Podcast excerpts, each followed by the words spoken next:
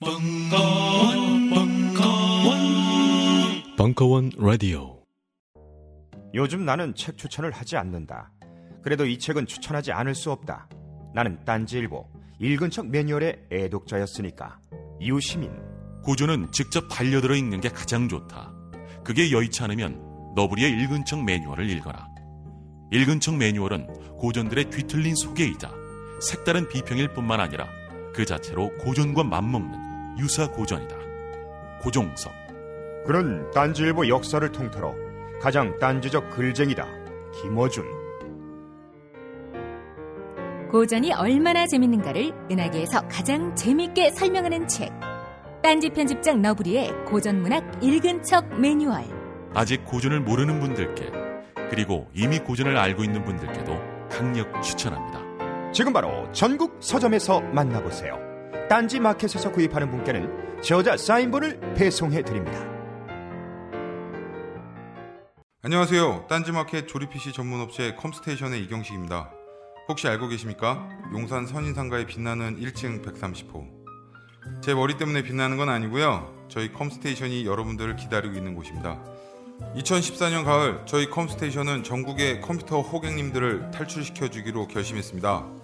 더 이상 용산에서 어리버리하게 돌아다니지 않아도 될 우리 딴지스를 위해 신뢰와 정직함으로 컴스테이션이 선인상가 1층 130호에서 여러분들을 기다리고 있겠습니다. 친절함이 무엇인지 경험해보고 싶으신 분들은 주저하지 마시고 놀러오세요.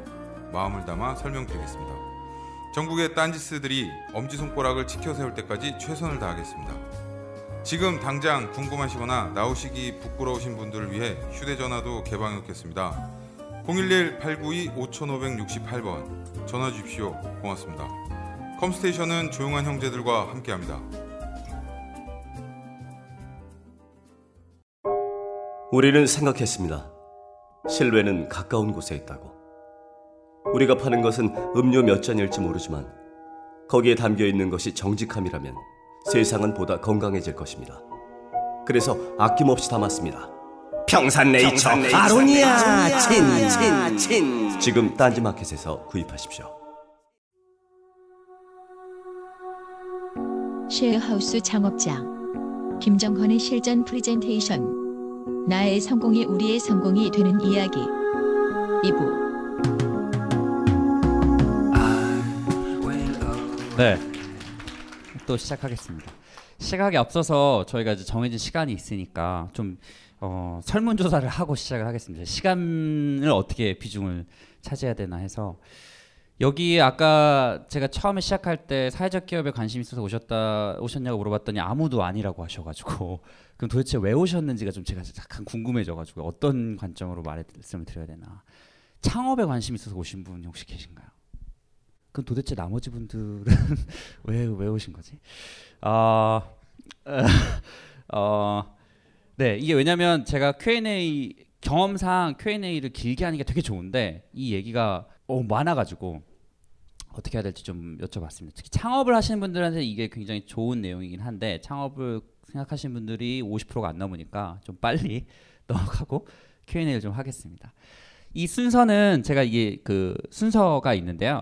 어 이건 제가 생각하는 그냥 창업을 하는 제가 우주라는 회사를 창업하는 그 순서가 이 순서였어요. 특히나 이 순서는 어 사회적 기업을 창업하는데 좋은 순서라고 판단되는 순서입니다. 우선순위라고 바, 보이는 순서고요. 하나씩 설명해드리면 어, 창업을 할 때 가장 중요한 부분들이 많은 분들이 아 대박 아이템이 있어요 창업하는데 이런 생각하실 거예요. 근데 아이템이 중요한 게 아니라 가장 중요한 건 누구와 창업을 하느냐가 가장 중요하다고 생각합니다. 저 같은 경우에는 그래서 팀을 구성하는 게 가장 중요한데 이게 저희 저의 공동 창업자들입니다. 세 명, 저를 빼고 세 명이었는데 이 회사를 창업할 당시에 대학교 4학년 하고 대학교 2학년 학생, 대학 재학생들이었어요. 그리고 다 경영학과 학생들이었습니다. 많은 분들이 제가 회사를 창업할 때 왜 부동산 전문가, 건축 인테리어 전문가, 뭐 금융 전문가, 마케팅 전문가 같이 어떤 경험이나 연륜이 있거나 실제 비즈니스를 있는 사람들은 왜 안 했냐 이런 말씀 많이 하시는데요. 어, 물론 그렇게 똑똑하고 경력이 많고 네트워크가 풍부하신 분들이 창업을 하시면 좋을 수 있어요. 저도 그런 분들 창업하면 좋을 수 있다고 생각하지만 벤처는요 창업 초기에 그렇게 똑똑한 사람들이 많아서 선장이 많으면 산으로 갈 가능성이 높습니다. 오히려 어떤 명확한 디렉션을 줄 수 있는 한 명이랑 그 디렉션을 무, 우직하게 따라가 줄 수 있는 신뢰하고 그거를 이제 지구력이 있는 친구들이 구성되어 있는 팀이 훨씬 더 빨리 성과를 만들어내는데 용이합니다. 왜냐하면 방향성을 여러 개를 재다 보면 정작 실행에 쓰여야 되는 그 시간을 방향성을 결정하는데 너무 많이 낭비하는 경우가 있거든요. 이거는 저의 창업을 하는 스타일이기도 한데 저 같은 경우에는 무조건 실행이 갑입니다. 그래서 머릿속으로 생각하는 것은 어, 너무 제한적인 정보, 우리가 아는 배경 지식 하에서밖에 결정을 못하기 때문에 일단 시장에 빨리 서비스와 제품을 런칭하고 나서 시장의 피드백을 빨리 받아내서 그거를 수정 보완하는 게 훨씬 더 쉽고 더 빠르고 더 정확하다라는 생각을 가지고 있었기 때문에 저한테는 이 팀빌딩이 최선이었어요. 최고였고. 이 친구들은 제가 보청기 회사를 할 때 뽑았던 인턴들입니다. 그래서 인턴들한테 제가 어떤 미션을 줬냐면 방학 때 자, 우리가 지금 저소득 난청인들의 문제를 해결하기 위해서 보청기 회사를 했는데 이 회사는 이제 제가 없어도 그냥 알아서 잘 가는 회사가 됐습니다. 그럼 자, 우리가 그럼 두 번째 다른 사회 문제를 어떤 걸 해결할까? 대학생 10명을 뽑아 놓고 세 팀으로 나눈 다음에 너네가 생각했을 때 해결해야 되는 사회 문제와 그걸 해결하고 있는 사례를 찾아와 라는 미션을 줍니다. 그래서 매주 경쟁 PT를 시켰어요. 이렇게 앞에 나와가지고. 그래서 30개의 아이디어가 처음에 왔고 그 중에 10개, 그 중에 3개의 골라준 아이템 중에 하나가 우주라는 아이템이었고 그 아이템을 같이 고민했던 친구가 이세 명이었습니다. 이세 명한테 어, 이 아이템을 가져와서 야 이거 형이 할 건데 니네 이거 같이 할래? 라고 제안을 했고 강제로 얘네를 휴학을 시킵니다. 그래서 어 그래서 이 친구들은 아, 이거 취업에 도움된다라는 제 나 제 말에 낚여가지고 이제 같이 창업을 했죠. 그래서 처음에는 이 친구들은 대학생들이기 때문에 제가 훨씬 더 경험이 많다라고 생각했고 제가 하자는 얘기들을 굉장히 잘 따라줬어요. 그래서 저희가 이제 처음에는 속도를 빨리 내서 남들보다 시작을 할 수 있었습니다. 왜냐하면 법인이 만들어지고 실제 상품이 나오기까지가 6개월도 안 걸렸거든요. 그러니까 굉장히 빨리 이제 런칭을 한 거죠. 근데 그랬 아까도 말씀드렸지 그래서 그런 외부 전문성이 없는 상태에서 저희가 이런 디자인 그룹들을 아웃소싱해서 해결했습니다. 많은 분들이 아 내가 공대 출신이 아닌데 과연 IT 기업을 할 수 있을까? 혹은 야 요즘 세상에 IT 모르고 창업이 가능해? 이런 생각 하실 텐데 가능해요.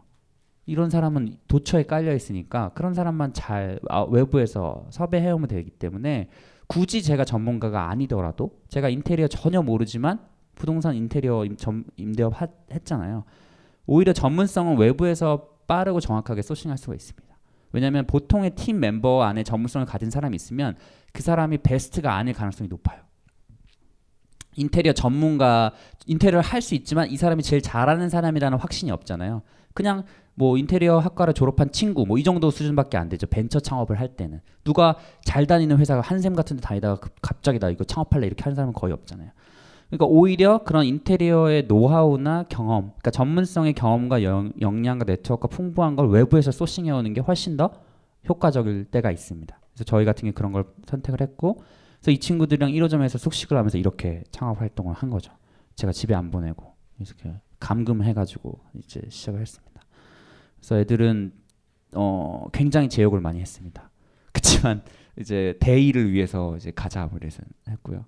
지금도 굉장히 제일 친하게 지내는 친구들이고 이번 달에도 같이 여행을 가요. 그래서 굉장히 좋아하는 친구들인데 창업 초기에는 이런 친구들이랑 창업했다가 이제 한 1년이 넘어가면 그 필요한 팀 멤버의 역량과 성향이 좀 달라집니다. 처음에는 아까 그 신뢰할 수 있고 추진력 있는 친구들이 필요하다 그러면 한 창업 2, 3년 차, 1년 차 넘어가게 되면 조금 더 전문성이 있는 사람들을 데려올 수 있는 여유가 생겨요. 저희 회사가. 창업을 하게 되면 왜냐면 월급을 좀 더 줄 수 있는 여유가 생기기 때문에 그럼 그때부터 현업에 있던 사람들을 스카웃 해오거나 아니면 이 회사에서 자기가 올인을 해서 뭔가 자기의 경력을 만들어 나가고자 하는 사람들을 데려오게 됩니다. 그러면 훨씬 더 회사가 성장하는 데 도움이 되죠. 보통의 벤처들이 그래서 개국 공신, 창업 공신들이 뒤에 밀려나는 경우들이 많아요. 왜냐하면 그 뒤에 훨씬 더 전문성이나 역량이 많은 사람들을 스카우트 해오기 때문에 자연스럽게 그 전문성 역량이 떨어지는 사람들은 밀려날 수밖에 없는. 그래서 트러블이 나서 뭐 누가 나가거나 뭐 이런 상황들은 뭐 사회적 기업뿐만이 아니라 일반적인 벤처에서도 굉장히 빈번하게 일어나는 겁니다. 그래서 어 이거는 자연스러운 거고요. 왜냐하면 필요한 역량이 그때 그때 다르기 때문에 기업의 스테이지마다. 그래서 이거를 과연 내가 창업을 할 때 나는 누구와 창업을 하는가, 그 스테이지에 맞는 사람을 내가 어, 잘 찾아냈는가, 그 사람들이랑 같이 하고 있는가를 좀 잘 보시면 팀 빌딩이 잘 됐다 혹은 잘 못 됐다 그러면 내가 또 어떤 사람들을 또 스카우트 하거나 또 설득을 해서 데려와야 하는가 이런 것들을 어, 고민해 보실 수 있을 것 같아요. 팀빌딩이 원하는 대로 잘 된 상황에서 이제 고민해야 되는 게 아이템입니다. 아이템부터 정해놓고 팀빌딩을 하게 되면 아이템이 망하면 그 팀이 깨져요.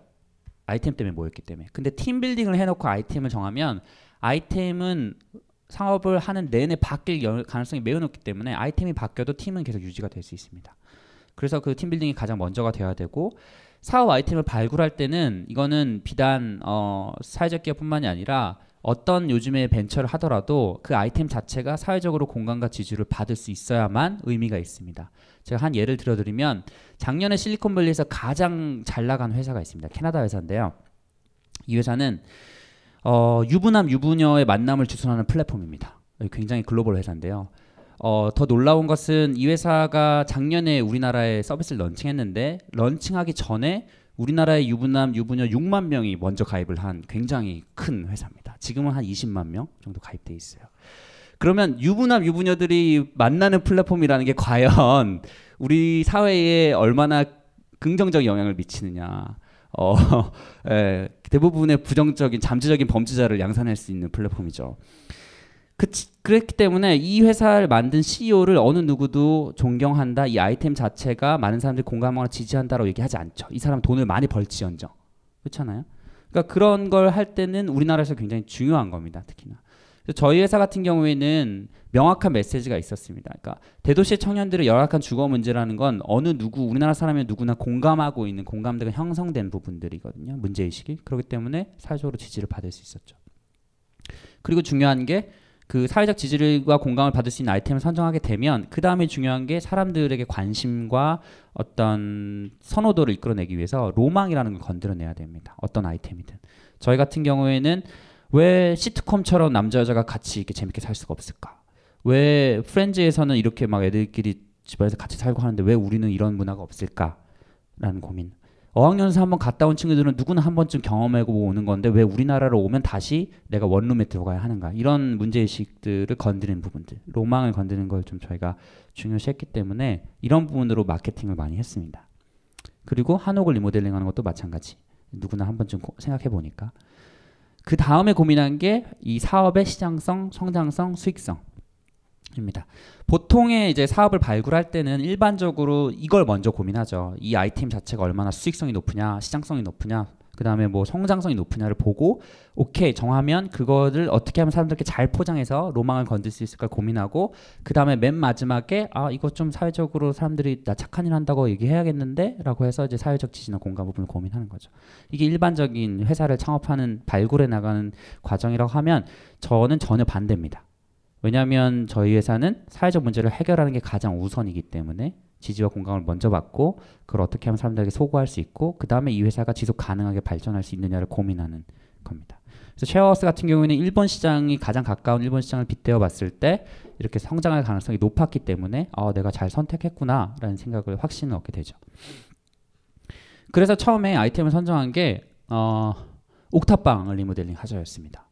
제가 그 공유를 되게 좋아하는데요. 그 커피 프린스라는 드라마의 공유가 저기 옥탑방에 살았었거든요 리모델링에서. 아 저기 그래서 우주에 들어와서 저런 느낌으로 애들이 살 수 있겠구나. sky lounge에 딱 있고 뭔가 저기서 고기를 구워 먹고 이러면 되게 멋있겠다 생각해서 친구들을 그 같이 창업한 친구들을 창업 초기에 한 달 정도를 옥탑방을 하자는 얘기를 해가지고 신촌 지역의 모든 다세대 주택을 다 돌아다니게 해요. 그 여름 더운 날. 저는 형이니까 이제 사무실에 있고 그래서 애들이 뻘뻘 땀을 흘리면서 이제 들어가서 형 이사 가면 안될 것 같아요. 한 달 만에 그러는 거예요. 야왜 이거 잘 될 것 같은데 그랬더니 형 우리나라의 옥탑방의 98%가 불법 건축물이래요. 그래서 법인 사업자가 할 수 없대요. 이거 다 편법이래요 이러는 거예요. 그래서 저희가 제가 그거를 이제 리서치를 못했던 거죠. 그래서 한 달의 시간을 날렸습니다. 창업 초기에 엄청난 실수거든요. 그게 그럼 아이템 때문에 제가 모였으면 친구들이 아 진짜 이 형 진짜 아닌가 보다 하고 이제 다 떨어져 나갔을 거야. 근데 고맙게도 친구들이 형 우리 힘을 내요. 그래서 우리 다른 생각을 해봐요라고 해서 아 고민을 해봤죠. 이거 어떻게 할 수 있을까? 그랬더니 되게 심플해요. 옥상에 있던 걸 지상으로 내리고 옥상에 살던 한 사람이 만약에 지상은 더 비싸니까 그럼 여러 명 쪼개서 살면 되지 않을까? 근데 이거 찾아봤더니 외국에서 쉐어하우스라는 이름으로 있는 거예요. 저희는 쉐어하우스인지도 몰랐어요. 아 그래서 이거 어, 하면 되겠다. 라고 해서 아이템이 옥탑방에서 바뀌죠. 그래서 원래 브랜드가 우주가 아니라 옥탑방에서 오탑이었어요. 제가 지었다가 애들한테 엄청 욕 먹었는데 어쨌든 예, 이런 식으로 했다가 저희도 아이템을 바뀌었죠. 그래서 팀빌딩이 아까도 돌아가면 되게 중요한 겁니다. 그래서 팀빌딩이 잘 돼 있고 그 관계가 굉장히 끈끈하게 되어 있으면 이런 어, 위험이 닥쳐도 넘어갈 수 있습니다. 그 다음이 이제 고민하는 게 아이템 선정하면 비즈니스 모델을 만들어내야 되는 거죠. 어떤 사업이건 비즈니스 모델이 없는 사업은 의미가 없습니다. 그게 사회적으로 얼마나 의미가 있더라 있다 하더라도 돈을 못 벌면 기업으로서는 의미가 없습니다. 그거는 운동을 해야죠. 사회 운동. NGO 운동을 해야 되는 거지 기업으로서는 존재하면 안 되고요. 그렇기 때문에 기업이라고 하면 무조건 돈을 벌 수가 있어야 되기 때문에 비즈니스 모델이라는 게 있어야 됩니다. 이게 사업 시작 전에 저의 비즈니스 모델이에요. 딱 보시기에도 지저분하고 더럽잖아요. 보통의 딱 시각적으로 여러분들이 창업을 하실 때 이런 비즈니스 모델을 그리게 되실 텐데 그려놓고 이렇게 지저분하면 내가 뭔가 잘못됐다라는 생각을 하셔야 돼요. 남들이 봤을 때 어, 되게 그림이 이쁜데? 라고 하면 그게 뭔가 잘 된 비즈니스 모델입니다. 제가 하나씩 설명해 드리면 아 진짜 지금 보더라도 진짜 말도 안 되는 것 같아요.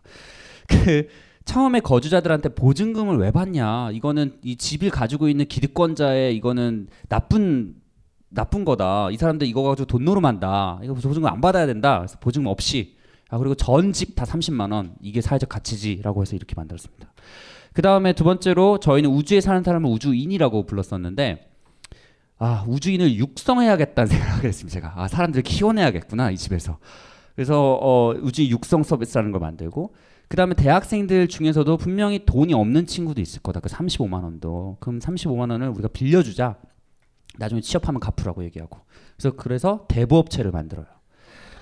그 다음에 그 지역 주민들, 동네 할아버지 할머니들 다 놀고 계시니까 이 할아버지 할머니들한테 집 치우는 알바를 주자. 그래서 지역 고용을 창출하고 해보자. 그래서 지역 주민들 연결하고.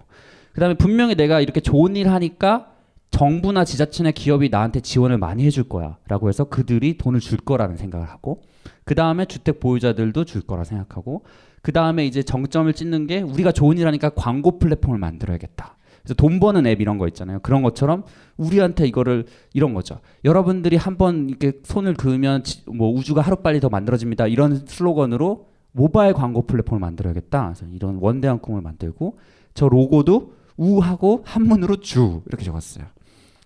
아 진짜 창피하네요. 근데 이게 결론적으로 이게 지금 된 게 아무것도 없어요. 이게 지금 현재 비즈니스 모델입니다. 딱 이거 하나. 임대인이 있고요. 임차인이 있으면 저희는 임대인들한테 집을 빌려 가지고요.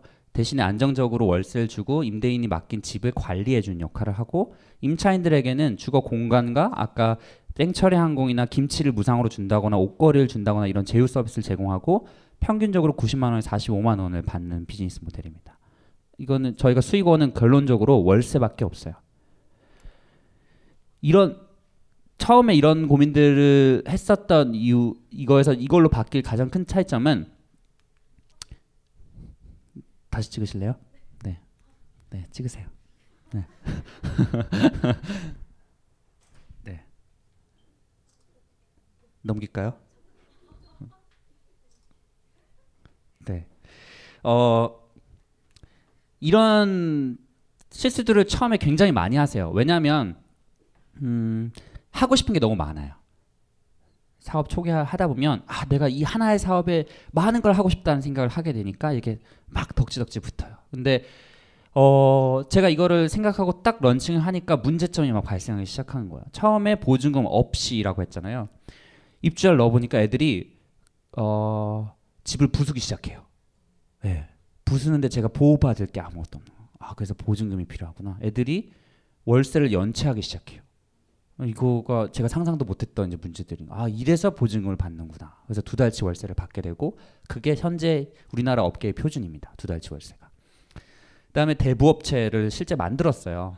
어, 우리나라에서 대부업체를 만들려면 여러분들 이름 땡땡 대부라는 이름으로 만들어야 되거든요. 무조건 주식회사 땡땡 대부, 예를 들면 산화 대부 뭐 이렇게. 그래서 어, 그런 거 하기 좀 그래서 대부가 어떻게 하면 좀 재밌게 할 수 있을까? 그래서 대부가 영어로 가파더거든요. 그래서 가파더 대부라는 회사를 천만 원짜리 만들었어요. 만들고 이제 빌려주려고 보니까 부동산업보다 금융업이 훨씬 더 복잡한 거예요. 이게 배보다 배꼽이 큰 상황이 되는 거예요. 얘 빌려주다 보니까 정작 제 사업이 마이크로 크레딧 사업이 돼버리는 상황이 된 거죠. 그래서 청산했습니다. 그 다음에 지역 주민들 1호점을 만들어 놓고 근처 노인정을 갔어요.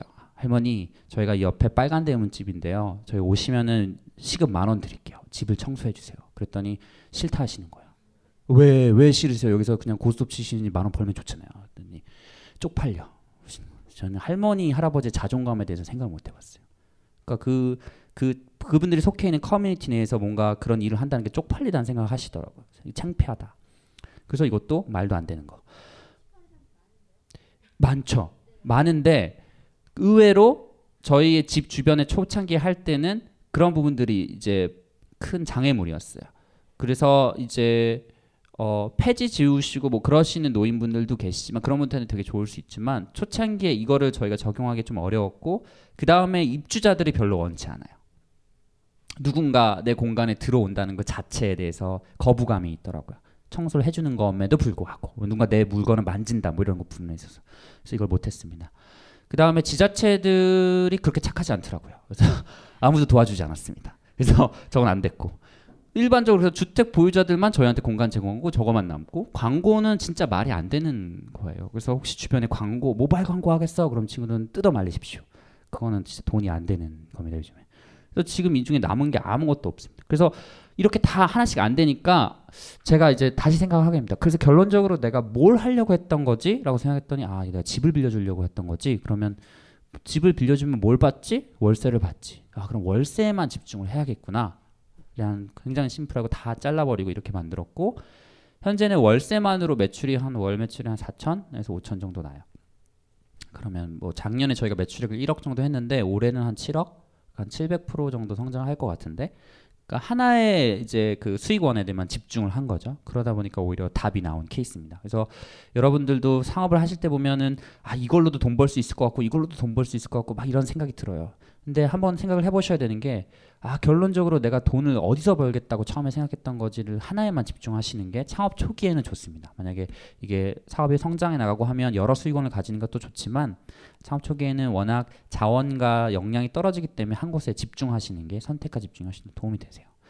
그 다음에 이제 branding이 중요한데 아까도 말씀드린 social venture라고 해서 뭔가 어, 떨어진다는 생각이 안 들도록 아 이거 갖고 싶다. 나 우주 살면 좀 나 멋있는 것 같아. 나 trendsetter야 이런 느낌을 갖게 하고 싶었어요. 그래서 branding의 원칙이 있는데 제 원칙입니다.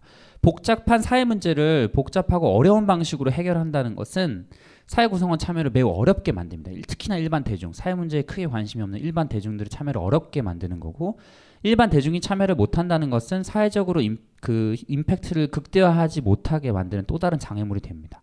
그리고 두 번째가 있는데요. 많은 좋은 일 하는 기업들이 제가 뭐 예를 들면 장애인들을 고용해서 좋은 일을 해요라고 해서 그 장애인 수혜자를 대상화시키는 경우가 굉장히 많아요. 혹은 뭐 제가 뭐 뭘 하기 때문에 도와주세요 이런 것들 그런 어떤 도와줘야 하는 대상이라는 대상화를 시키고 그 소비자들한테 그거를 소구하려고 하는 것은 실제 제품과 서비스에 대한 품질에 자신이 없기 때문에 보통 이런 걸 선택하게 된다고 저는 생각하거든요. 그래서 이런 거를 하지 말아야겠다 생각을 했습니다. 그래서 1호점을 그런 식으로 사, 선택을 했고 지금 우주의 입주자 중에 98명 중에 한 명은 돈을 안 내요. 월세를. 근데 누가 안 내는지는 저만 알아요. 제가 이거 월세를 누가 안 냅니다 이런 얘기를 소비자들한테 할 필요가 뭐가 있겠습니까? 그 사람을 대상화시키는 건데 그거는 사회 문제를 해결하는 좋은 방법은 아닌 것 같아요. 그러니까 저만 알고 있고 저만 혜택을 주면 되지 제가 대학생들에게 뭔가 월세를 무상으로 주고 뭐 월세 지원금을 줍니다 이런 얘기를 떠들어 봤자 그거는 뭐 그냥 제가 저의 마케팅의 하나의 수단으로 전락해 버리는 거죠. 그래서 그런 부분들은 사회적 기업한테 별로 좋은 방법은 아니라고 생각을 했습니다. 그래서 이러저러 이렇게 만들었고 지금은 뭐 막 애들끼리 막 얘기를 하죠. 그래서 사실 브랜딩은 뭐 저희가 하고 싶은 일은 뭐 이렇게 다양해요. 우리가 이런 일을 하고 이런 회사입니다. 얘기하고 싶지만 궁극적으로 저희의 브랜딩의 골은 아 대학생이라면 한 번쯤 졸업하기 전에 해봐야 되는 버킷리스트에 들어가는 게 꿈입니다. 이게 무슨 말이냐면 어, 주거는 주거 시장에 있잖아요. 소비 시장에 있는데 저는 우주를 경험제 시장에 놓고 싶은 겁니다. 그러니까 시장을 아예 게임을 바꿔버리고 싶은 얘기인데 뭐냐면 주거 공간을 선택하실 때 여러분들은 가격, 시설, 위치로 고민하시잖아요. 그것에서 원룸을 갈 거냐, 기숙사 갈 거냐, 뭐 쉐어하우스 갈 거냐. 그럼 저는 앞으로 만들어지는 지금 시장 내에 있는 누구 모든 쉐어하우스나 오피스텔이나 다 얘네랑 가격, 시설, 위치로만 소비자가 판단하게 돼 있을 거예요. 근데 만약에 아 나 대학생 되면 뭐 하고 싶었지? 아 어학연수, 뭐 CC 아니면 뭐 뭐가 있을까요? 뭐 인턴십, 뭐 자원봉사 이런 게 있는데 아 우주에서 6개월 동안 남자랑 살아보기. 아니면 우주에서 6개월 동안 외국인이랑 살아보기, 뭐 한옥에서 살아보기 이런 경험을 파는 회사가 되면 저는 가격, 위치, 시설에 전혀 상관이 없이 아, 어학연수 갈까 우주에서 6개월 살까를 이제 비교하는 경험지가 되는 거죠. 그러면 앞으로 후발주자가 누가 나오던 저랑 경쟁하는 시장의 포인트가 아예 다른 거죠. 그러니까 저는 계속 경험제 시장에 머물 수가 있는 겁니다. 그래서 어, 저 같은 경우에는 그래서 어, 대학생들이 한 번쯤 경험해보고 싶은 어떤 문화를 소 이제 포인트를 잡았기 때문에 이런 식으로 게임의 룰을 어떻게 바꿀 수 있을까 이런 고민을 하면서 branding을 했습니다.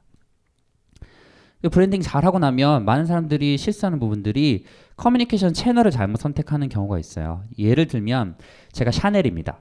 샤넬인데 갑자기 여러분들 지금 벙커원 앞에 가서 앞에서 제가 딱 서 있어서 찌라시를 나눠주면서 샤넬입니다. 20% 할인입니다. 라고 하면 그 순간 샤넬이 아닌 게 되는 거죠. 샤넬의 그 도도함과 그 명품의 그 느낌이 다 없어지는 거예요. 근데 이런 예시처럼 branding을 굉장히 잘했는데 너무 많은 사람들에게 알리고 싶은 욕심이 과한 나머지 power blogger 뭐 육아 아줌마한테 막 올린다거나 뭐 이런 것들을 실수를 하는 거죠. 그래서 저희 같은 경우에는 처음과 끝이 무조건 페이스북입니다. 왜냐하면 저희의 타겟 고객층이 페이스북에 가장 민감하기 때문에 페이스북을 선택을 했고 그래서 처음에 저희 공동 창업자들 지인들 한 400명을 가입시킨 이후에 그 다음에 지금은 한 2만 5, 2만 2천 명 정도가 가입되어 있습니다. 굉장히 늘어났는데 페이스북만 커뮤니케이션 하고요. 그래서 커뮤니케이션 할 때는 크게 세 가지 구성이 있습니다. 어, 보통 많은 사람들이 storytelling을 해야 된다 이런 말씀 많이 하시잖아요. 근데 storytelling을 어떻게 해야 되냐면 어, 일단은 기자가 좋아하는 구성을 해줘야 되고 남들이 듣고 싶은 얘기를 해주고 그 다음에 하고 싶은 얘기를 해야 됩니다. 뭐냐면 기자가 좋아하는 구성이 이런 겁니다. 기자는 비포 앤 애프터의 변화가 극적인 걸 매우 좋아합니다. 그러면서 저희 예를 들면 저희는 이런 거예요. 어떤 남자애가 조그만 원룸에서 게임을 하는데 옆에는 소주병이랑 라면이랑 막 덕지덕지 막 더럽게 있어요. 미친 듯이 하고 있어요. 근데 after가 갑자기 애가 환하게 웃으면서 여자애들이랑 같이 음식을 해 먹고 웃고 있는 이런 모습이 나오는 거죠. 그러니까 너무 좋아하는 기자들은 before and after가 명확하니까. 그러니까 어떤 얘기를 커뮤니케이션 전략을 취할 때는 이 내가 하고 싶은 얘기를 확대 재생산해 줄 수 있는 기자, 프레스, 언론들이 좋아하는 구성이 뭐가 될까? 어떤 그림을 보여줄 수 있을까? 그림을 상상하시면서 글을 쓰셔야 됩니다. 아, 사람들이 상상할 수 있는 글이 이런 거나 실제 그림이 이렇게 나오는 거나가 있어야지만 좋은 구성이고요. 그 다음에 소비자들이 듣고 싶은 얘기를 적어주셔야 돼요. 불편한 진실을 하나 얘기해 드리자면, 어, 김연아와 장미란 씨는 둘 다 금메달리스트죠. 근데 우리는 김연아 씨 얘기를 훨씬 더 많이 접하죠. 그 이유는 이쁘니까. 장미란 씨보다. 많은 사람들이 이쁘고 외모가 출중하거나 뭔가 있는 걸 얘기 더 듣고 싶어 하니까 실제 그게 언론에서 훨씬 더 많이 다루는 겁니다. 왜냐면 반응이 훨씬 더 많이 일어나니까. 그래서 여러분들도 내 사업에 대해서 남들이 듣고 싶어 하지 않는 오, 전 세계 최초로 무슨 개발을 기술 개발을 했는데 뭐가 어떠고 저쩌고 이거 다 상관없잖아요. 허 허니 버터칩이 맛있습니다. 뭐 이러면 그거 끝인 거지. 예, 그런 것처럼 남들이 뭘 이거 듣고 싶어 하는지에 대해서 내 상품에 대해서 명확하게 얘기할 수가 있어야 됩니다. 그래서 어, 예를 들면 저희 같은 경우에는 청년이란 키워드, 어떤 문제를 해결한다는 거, 그다음에 뭐, 뭐 소셜 벤처, 뭐 이런 것들, 대학생, 뭐 대학생이 어린 나이에 창업을 해서 뭐 회사가 이렇게 됐습니다. 뭐 이런 성공 스토리 이런 것들을 듣고 싶어 하기 때문에 그런 거 위주로 저희가 얘기를 했습니다. 그 다음에 저희가 실제 하고 싶은 뭔가 드라마 같은 일상도 있고 집안일을 두고 가격 대비 좋은 집 이런 얘기들은 살짝 얹는 거 살짝 거의 이제 보이지 않게끔 그렇게 해야 됩니다. 근데 많은 분들이 하고 싶은 얘기를 다 이제 앞에 넣어놓고 하면 아무도 기자들이 확대 진행도 안 해주고 소비자들도 관심이 없습니다. 그래서 커뮤니케이션 하실 때는 꼭 이 세 가지에 대해서 잘 생각하셔야 되는 것 같고 창업을 하실 때는 의사결정이 되게 중요해요. 뭐 주식회사, 그러니까 기업의 형태에 따라 주식회사냐, 협동조합이냐, 비영리 기관이냐에 따라, 혹은 내 아이템이 속도가 빨리 성장해야 되는 회사냐, 아니면 견고하게 가야 되냐, 굉장히 고민 많이 해서 준비를 많이 해야 되는 회사냐, 혹은 규모의 경제를 빨리 일으켜야 되냐에 따라서 의사결정의 어떤 방식과 속도가 어, 다 다를 수밖에 없습니다. 그래서 내가 하고 싶어 하는 게 예를 들면 저 같은 경우에는 주식회사의 속도가 빠른 그래서 속도를 빨리 해야만 규모 경제를 일으킬 수 있는 사업입니다. 쉐어스는 하나 하면 망해요. 돈이 전혀 안 돼요. 적어도 입주자가 뭐 100명, 1000명 정도 돼야 돈을 버는 비즈니스입니다. 그렇기 때문에 누가 빨리 1000명까지 가느냐가 중요한 경쟁 포인트이기 때문에 저는 의사결정이 빠른 주식회사를 선택하고 그 중에서 속도가 빠른 전략을 취하게 되는 겁니다. 그래서 여러분들도 내가 하려는 아이템에 따라서 어떤 조직의 형태를 결정하느냐도 중요하고요. 주주 구성을 하실 때 창업할 때 이런 실수 진짜 많이 하세요. 세 명이 창업을 해요. 그럼 야 이거 우리 주식이 있는데 이거 어떻게 나누지? 오케이 엠빵 하자. 그래서 33대 33대 33 이렇게 하시는 분들 있어요. 그게 최악이습니다 왜냐면 한 명만 틀어지고 한 두 명이 편을 먹으면 어떻게 될지 몰라요. 그리고 주식을 갖는다는 의미는요. 이 주식이 그러니까 우리 회사가 다른 회사가 한테 팔리거나 혹은 우리 회사가 돈을 많이 벌어서 배당을 할 수 있거나 두 가지가 아니면 전혀 의미가 없어요 주식은. 근데 많은 창업을 처음에 하는 친구들은 뭔가 주식을 가져야 한다는 강박관념이 있거든요. 사실은 주식 말고 야 월급을 더 줘 하는 게 더 현명한 선택일 수 있어요. 왜냐하면 우리나라는 기본적으로 벤처 회사를 사주지 않는 문화입니다. 미국과 다르게. 그러니까 사주는 문화가 거의 없어요. 그럼 여러분들은 스스로 상장을 하거나 우리 회사가 아니면 배당을 하거나 두 가지인데 둘 다 굉장히 어렵죠. 그러니까 주식이라는 걸 갖는 게 의미가 없을 수도 있어요. 그래서 주식은 이 회사를 망하더라도 끝까지 할 사람이 갖는 게 맞습니다. 하다가 중간에 나갈 사람은 아예 안 갖고 대신에 나 주식 안 가질 테니까 나 대신 월급을 더 줘. 이게 훨씬 더 좋은 방법이에요. 그리고 주식을 나눌 때는 사이가 좋을 때 우리가 사업을 시작하기 전에 얘기하는 게 제일 베스트입니다. 사업이 갑자기 잘 돼요. 그럼 주식 얘기 꺼내기가 어려워져요. 왜냐면 사람이 견물생심이라고 이거 얘기하기 어려워지니까 그 사이가 좋고 막 웃으면서 사, 야 우리 언젠가 꿈을 키우고 있는 그 순간에 야 주식을 이렇게 나누자 이런 결정을 하시고 반드시 계약서 쓰셔야 돼요. 네. 그렇게 하셔야 돼요, 진짜. 뭐 많, 진짜 많은 벤처 회사들이 이런 경험을 하거든요. 그래서 이걸 하셔야 되고. 어, 여러분들도 대기업을 다니시는 분도 있고 직장 다니시는 분도 있을 텐데 이런 말씀 진짜 많이 들어볼 것 같아요. 저도 대기업 다닐 때 이런 얘기 신입사원 교육 가서 들었거든요. 여러분이 회사의 주인입니다. 여러분이 회사의 미래입니다. 하지만 사실은 뻥이죠. 예, 주식 가지고 있는 회장님이 이제 주인이시니까. 그래서 벤처 회사는 사람을 뽑을 때 음, 모든 채용을 대표가 직접 하는 게 가장 바람직합니다. 왜냐하면 그 인원 구성이 굉장히 소수기 때문에 그 한 사람 한 사람이 누가 들어오느냐에 따라서 이 조직 문화 혹은 조직의 방향성이 엄청난 영향을 받습니다. 그리고 대표는 기본적으로 직원들과 같이 있는 시간이 외부 활동이 많기 때문에 훨씬 적어요. 그러니까 대표의 영향력보다 직원 간의 영향력이 훨씬 더 강력하기 때문에 한 명이 다른 방향을 얘기하기 시작하면 금방 전염됩니다. 그게. 그래서 이 벤처 창업 초기에 사람을 누가 들여오느냐가 매우 중요하거든요. 그래서 그런 분 채용은 인턴이라도 대표가 직접 다 하는 게 맞고 사람을 뽑을 때는 능력의 차이는 없다라는 그 노력의 차이만 있다는 생각을 해야 되는데 저 같은 경우에 그 컨설팅 회사를 다닐 때 제가 그 저희 프로젝트에 인턴을 뽑을 기회가 있었어요. 두 명을 뽑을 기회가 있었는데 어, 전략 컨설팅 회사다 보니까 아이비리그 다닌 친구 뭐 스카이 이런 데막 지원을 하죠. 그래서 딱 지원서를 봤는데 하버드가 있는 거예요. 아, 도대체 하버드는 누구인가? 그래서 한 명을 뽑았습니다. 하버드를. 그리고 한 명은 일을 잘할 만한 지방대 친구를 한 명 뽑았어요. 여자친구를. 근데 어, 2주 뒤에 하버드가 잘렸어요. 잘랐어요. 하버드를. 왜 잘랐냐면 한국말을 못 해요. 네.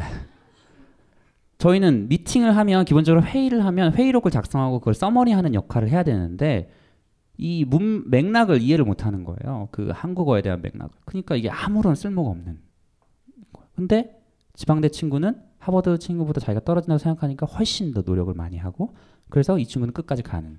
그러니까 어, 특히나 벤처 같은 경우는 스펙이 별로 의미가 없는 것 같아요. 그래서 누가 여기에 열정적으로 일을 같이 할 수 있느냐? 스킬은 나중에 가르칠 수가 있거든요. 근데 이 태도는 가르칠 수가 없더라고요. 그래서 이런 부분들에 대해서 저 같은 경우에는 원칙을 가지고 있습니다. 그다음에 저희 조직 문화는 뭐 제가 가장 중요하게 생각하는 게 스피드이기 때문에 정강석화가 있고 저는 굉장히 어 뭐랄까 악독합니다. 그러니까 같이 악랄하기 때문에 멘탈이 강해야 돼요.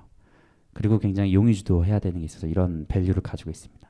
제가 추구하는 조직 문화는 자유스러운 문화가 아니라 자율적인 문화입니다. 자유와 자율이 저는 되게 차이가 크다고 생각하는데 자율은 책임과 권한이 동반되는 게 자율입니다. 그래서 저희 회사는 제가 있을 때까지만 하더라도 뭐 재택근무 해도 되고 출근 안 해도 상관없어요. 정해진 시간에 정해진 퀄리티의 물 이제 그 아웃풋만 가져오면 되는데 그게 더 어렵거든요. 연습 안 해본 사람. 그러니까 그냥 직원들이 출근해요. 네. 그래서 그 자율적인 문화가 만들어지면 왜 좋으냐면 저 밑에 있는 관리자가 필요 없어집니다. 관리자라고 하면 기본적으로 이 사람이 일을 잘하나 잘못하나 작업을 지시하는 사람, 검토하는 사람 뭐 이런 사람인데 스스로가 일을 잘하면 어, 전혀 이런 사람 필요 없죠. 그리고 실제 사실 가치를 만들어내는 건 저희 회사를 예를 들면 제가 아니고 실제 집을 만드는 사람, 집을 마케팅하는 사람, 하우스 매니저가 실제 우주의 가치를 만들어내는 사람이지 저는 그냥 그 가치에 숟가락 얹는 사람인 거죠. 그러니까 실제 가치를 만드는 사람이 얼마나 그 자리에 위치에 남고 싶어 하는 회사의 조직 문화를 만들 수 있느냐. 이 사람이 관리자가 되고 싶다라는 생각하는 순간 사실은 어 잘못된 보상 체계라고 저는 생각하거든요. 왜냐면 뭐 예를 들면 삼성전자에서 핸드폰 만드는 사람이 중요하지 그 위에 삼성전자 부사장님 물론 중요한 의사결정 하시겠지만 그 실제 핸드폰 만들어내진 않잖아요. 그래서 특히 벤처 같은 경우에는 그 작업 지시자, 관리자가 많은 조직은 매우 안 좋은 조직입니다. 몸빵 띄워줄 수 있는 사람이 많아야 벤처 같은 경우에는 돌아가거든요. 그래서 그런 걸 만들어내는 사람이 많이 있는 조직 문화를 만들어내는 게 필요하다고 생각합니다. 그리고 마지막으로 투자는 저 같은 경우에 우주는 세 번 받았고요. 어, 그 전에 보청기 회사 같은 경우에도 회사를 이제 투자를 받았었는데 결론은 받지 말자가 이제 결론입니다. 네. 제 돈으로 하는 게 제일 속편해요. 네. 받게 되면 더 이상 제 마음대로 사업을 할 수가 없습니다. 투자자의 의견과 방향성을 반영을 해서 사업을 해야 되고 투자라는 게 빚이에요. 요즘 뭐 언론들 많이 보시면 어떤 회사가 몇 억을 뭐 투자 유치를 했습니다 이런 얘기들 성공 스토리처럼 나오는데 사실은 그건 성공 스토리가 아니라 다 빚을 얻었다는 얘기밖에 안. 그 돈 가지고 어떻게 성공했냐가 중요한 거지. 제가 돈 얼마 받았습니다가 전혀 중요하지 않거든요. 그래서 그런 부분들을 좀 고민해 주시면 될 것 같아요. 어, 시간이 없으니까 빨리 얘기하자면 마지막으로 제 인생의 좌우명 제가 왜 이렇게 살아왔는지를 말씀드려야 되는데 저는 5년 동안 직장 생활한 지 5년, 그러니까 사회 생활 한 지 5년인데 5년 동안 직업을 4번 바꿨습니다. 우주 같은 경우에는 제가 만들었지만 2013년 7월에 제가 그만뒀어요. 지금은 그냥 주주입니다. 예, 왜 제가 계속 이렇게 메뚜기 같은 행태를 가지냐면 저는 이제 제 좌우명이 지금이 아니면 하지 못하는 일이 있다라는 좌우명이 있거든요. 어차피 인생 한 번 사는 인생이고 제가 환생해도 이 생을 기억을 못할 수도 있는데 그러면 지금 하고 싶은 걸 해야 나중에 후회가 안 남을 것 같다 생각이 있습니다. 그래서 이게 제가 고등학교 때인데요. 중고등학교 때 저 이러고 다녔어요. 예. 어, 이때 당시에 제일 잘 나가던 패션이었습니다. 이게. 예. 그 저는 중학교 2학년 때 머리를 연두색으로 염색하고 귀를 뚫고 방학 동안 한 한 달 반 동안 다니고 방학 때마다 막 그런 짓을 해요. 왜 그랬냐면 어 그때 그 너무 하고 싶은 거예요. 별거 아닌. 지금 생각하면 진짜 별거 아닌데 너무 하고 싶은 거예요. 근데 만약에 제가 지금 연두색으로 염색하고 귀를 뚫고 여기 있으면 이상하잖아요. 근데 그때 당시에 하고 싶은 게 있더라고요. 그래서 어, 아, 하고 나니까 별게 아니에요. 귀는 금방 맞고 머리도 쪽팔려서 그냥 다시 이제 검은색을 했는데. 근데 별거 아닌 것들이 안 했을 때 남는 그 아쉬움과 후회들이 너무 크더라고요. 그래서 어, 그때 그때 하고 싶은 일이 있으면 그걸 해야겠다는 생각을 하게 됩니다. 그래서 뭐 참여한대, 아름다운 재단, 미국 가서 NGO에서 인턴도 하고 이런 것들을 그때 그때 하고 싶은 것들을 계속 하게 되고 뭐 이제 대학교 때 같이 활동하는 친구들도 만나고 저는 대학생 때 인턴을 한 일곱 개 정도 했거든요. 인턴을 엄청 많이 했습니다. 왜냐면 아 이것도 하고 싶고 저것도 하고 싶고 막 하니까 막 했죠. 그래서 뭐 신문사에서도 일하고 뭐 아이스크림 회사에도 일하고 뭐 컨설팅 회사, 은행도 일했는데 뭐 그런 기준이 있다 보니까 어. 그 순간을 놓치면 안 되겠다는 생각이 있어서 우주도 아 지금 아니면은 지금 그만둬야 또 딴 거 할 수 있겠다 생각해서 또 그만둬 버린 겁니다. 그래서 여러분들도 지금이 아니면 못하는 일이 분명히 있을 것 같아요. 뭐, 뭐 저는 결혼 안 했지만 결혼하면 못하는 것들이 있을 수도 있고 뭐 또 다른 것들이 있으니까 그 순간을 놓치면은 안 되는 것 같다는 생각이 있습니다. 그래서 그런 것도 좀 지켜나갔으면 좋겠고. 아까 제 그 강연의 주제처럼 어 나의 성공이 우리의 성공이 되는 이야기랑 무슨 말이냐면 저는 금융과 컨설팅을 회사를 다니면서 돈을 연봉을 많이 받았습니다 남들보다.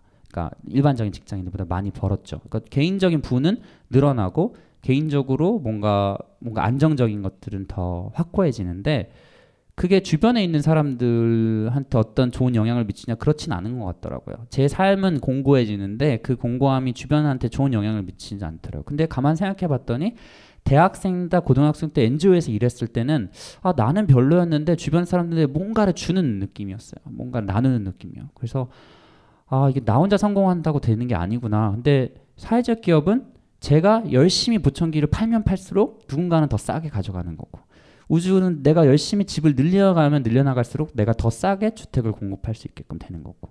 그러니까 제가 제 성공을 쫓지만 그게 실제 우리 모두한테 편익이 가는 또 다른 성공이 되더라고요. 그래서 그런 면에서 제가 이제 이 소셜 벤처 쪽을 어, 선택을 하게 된 거고 직업으로서 하게 되는 것 같습니다. 그래서 여러분들도 물론 개인적인 성공을 위해서의 한 걸음 한 걸음도 좋지만 이 여러분들이 내딛는 그 한 걸음이 누군가한테는 어떤 용기와 희망이 돼서 그 사람도 한 걸음을 내딜 수 있도록 해주시는 게 훨씬 더 의미 있지 않나라고 생각을 합니다.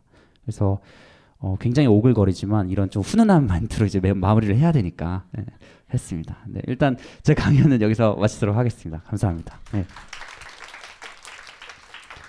네, 그럼 한 30분 정도, 한 20분 정도 있으니까 어, 제2회. 제2회. 제2회. 제2회. 제2회 사랑이 일곱 시간.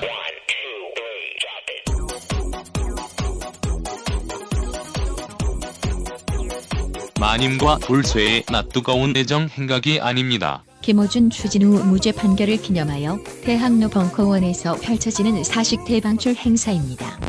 시바 후속될 줄 알았는데 한산도 수산, 양간의 감귤, 감말랭이, 서부농산 김치, 방사능 제로 건어물 등 딴지마켓에 검증된 상품을 은하계 최저가보다 더욱 저렴하게 구입할 수 있는 행사입니다. 설 선물로도 좋습니다. 2월 7일 토요일 오전 11시부터 오후 6시까지 대학로 벙커원에서 펼쳐지는 사랑의 일곱 시간. 잠시만 안녕하세요. 저는 바다니 가득의 성재훈입니다. 보통 오뎅, 맛살, 핫바 등 다양한 이름의 어묵을 간식으로 때로는 반찬으로 많이 드시는데요. 그게 대부분 밀가루로 만들어졌고 기름에 튀기기 때문에 칼로리가 높아지더라고요. 그래서 저희는 어육 함량이 높으면서 기름에 튀기지도 않는 맛과 건강을 생각한 그런 어묵 한번 만들어 보고 싶었습니다. 그런데 이렇게 만들다 보니 팔아도 남는 게 없더라고요. 여러분, 저희가 정직하게 만든 어묵을 딴지 마켓에서 계속 판매할 수 있게 많은 관심 부탁드립니다. 정성을 담아 쪄서 만든 어묵 감아볶고 여러분의 관심이 필요한 정직한 먹거리입니다. 잠시만 우리 이제 어묵 먹어요 맛있는 감아볶고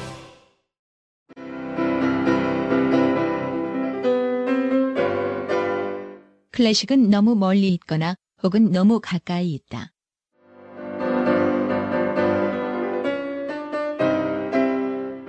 재수 없는 천재주의 예술사관이 아닌 시대 속 존재로서의 클래식 음악사. 지휘자 겸 피아노 박사의 실현과 함께하는 퍼포먼스형 강좌. 시대 정신과 음악 양식 모두를 아우르는 입체적 이해.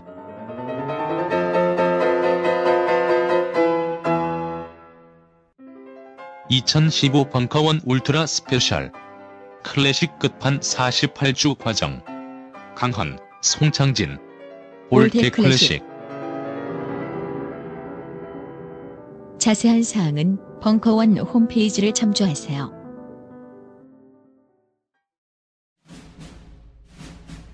스마트폰에 바이블. 벙커원 어플이 대폭 업그레이드 되었습니다. 강좌 및 강의별 결제 기능 탑재. 멤버십 회원이 아니라도 벙커원 동영상들을 골라볼 수 있는 혁신. 바로 확인해 보세요. 그럼 한 30분 정도, 한 20분 정도 있으니까 어, Q&A를 좀 하고요. 제가 또 민망하지만 또 이따가 사인도 해드려야 되니까. 혹시 질문 있으신 분들? 네. 먼저 드셨으니까 먼저 하겠습니다. 네. 어, 우선 제일 궁금한 거는 제가 월세가 제일 싼 게 35만 원이라고 하셨잖아요. 네네. 근데 실제로 주거하면서 그 멤버가 어떨지 모르겠지만 뭐 비품이 이제 파손되거나 네. 뭐 어떤 감가상각이 되는 부분들이 있을 거잖아요. 네. 그런 부분들은 충분히 이렇게 어떻게 순환이 될 수 있나요? 안뭐 되죠. 그러면 그걸 책임을 어떻게 어, 음, 일반적으로 저희가 보증금을 두 달치를 받기 때문에 퇴실할 때 시설 점검을 합니다. 저희가 이제 입주할 때 체크리스트를 이제 가지고 있어요. 그래서 확인을 시켜드려요. 여기 비품 제대로 작동합니다. 이거 뭐 파손이 안 돼 있습니다. 다 확인하고 사인을 받아요. 퇴실할 때 부서져 있잖아요. 그러면 부서져 있습니다 하고 그 보증금에서 차감하는 거죠. 근데 공용 공간에 같은 경우에는 누가 부서는지 모르잖아요. 그러면 n 분의 1. 네. 그건 이제 합의하고 이제 하는 거죠. 그래서 시설물 관리를 그런 식으로 하고 있습니다.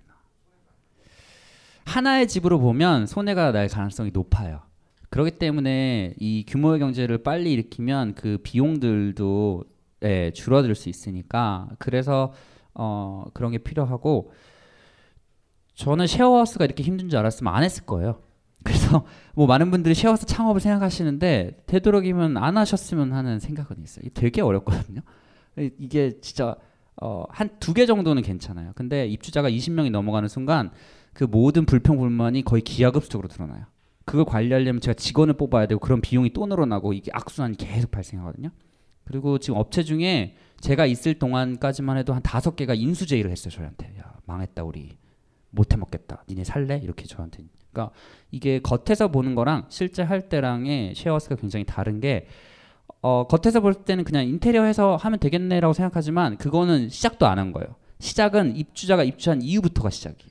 일이 모든 일이. 그러니까 뒤에 관리 영역이 모든 일의 한 80%라고 생각하시면 돼요. 그러니까 그 빙산의 일부분만 보고 이 사업을 시작했다가 이만큼이 있으니까 안 하시는 게 답인 것 같아요. 쉐어스는. 예, 저도 어, 저 같아도 안 할 것 같아요. 네, 또 질문 있으세요? 네. 네, 말씀 잘 들었습니다. 그 질문하고 싶은 게 몇 가지가 있는데요. 네. 그 사업 시작하시기 전에 그러니까 집을 구하는 과정이 있잖아요. 네. 그러니까 이- 지금 이 쉐어하우스 사업과 적합한 집을 찾는 방법이 좀 궁금하고요. 네. 그리고 지금 상태 지금 사업 상태에서 쉐어하우스가 몇 호 전까지가 적당한지 지금 현재 상태에서요. 네. 그리고 그 현재 우주 그 직원 구성이 어떻게 되는지 하고 그리고 사업 파트너로서 사업 디자이너가 있는 건지 아니면 직원으로서 있는 건지 만약에 뭐 파트너로서 있다면 협력 관계가 어떻게 이제 이루어지는지 좀 궁금합니다. 그리고 아, 그리고 이제 네. 어그 그 네, 디자이너 마지막 아, 그 마지막 질문에 좀 비중을 둬서, 둬서 네. 답변해 주셨으면 진짜 감사하겠습니다. 네. 제가 까먹을 수도 있으니까 그때 그때 말씀해 주세요. 네. 첫 번째 그 디자이너부터 거꾸로 기억하려고. 디자이너는 어 저희가 7호점까지는 내부 디자이너가 없었어요.